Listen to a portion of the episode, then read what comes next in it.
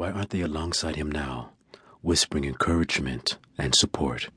I can't help thinking that we should have handled things differently with Michael. We stood off him too much when he wanted his space and that allowed vultures into the vacuum. I should have done more, barged down the gates of Neverland when the people around him never let me in.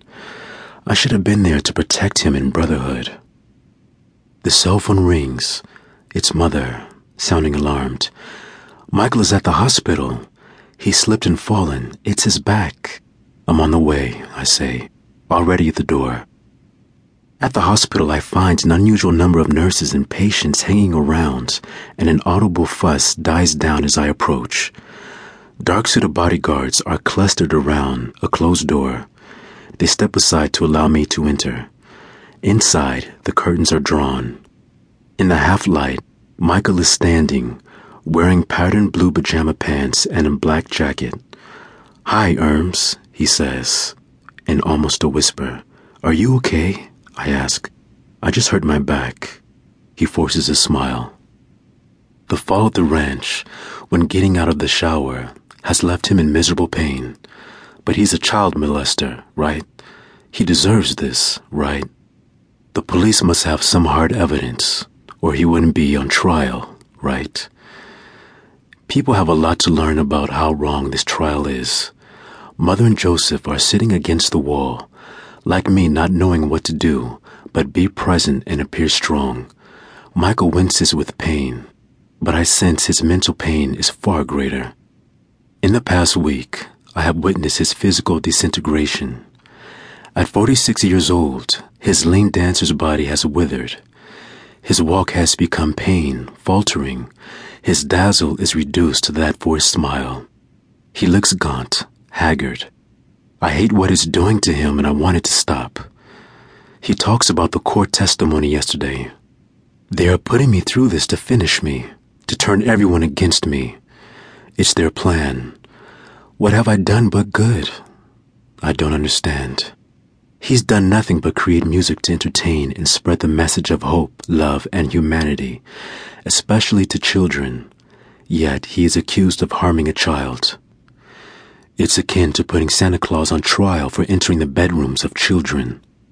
There is not one shred of evidence to justify this trial. The FBI knows it. The police know it. Sony knows it.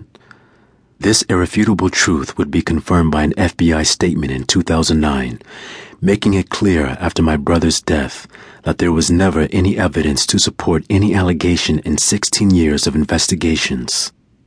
The authorities are just making something to fit in 2005. Think it, see it, believe it, make it happen. The negative version. Michael looks the saddest I've ever seen him. Up until now, he has been controlled and resolute, speaking about his faith, how he trusts the judge of God, not the judge in a robe.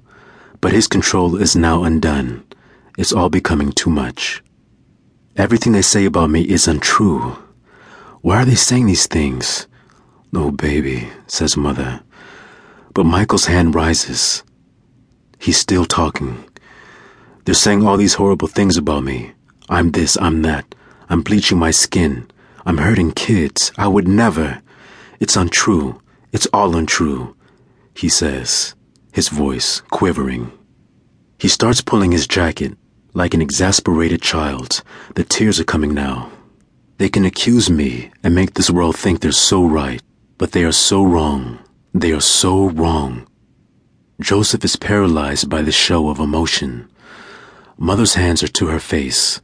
Michael is struggling out of his jacket, revealing his bare chest. He is sobbing. Look at me. Look at me. I'm the most misunderstood person in the world.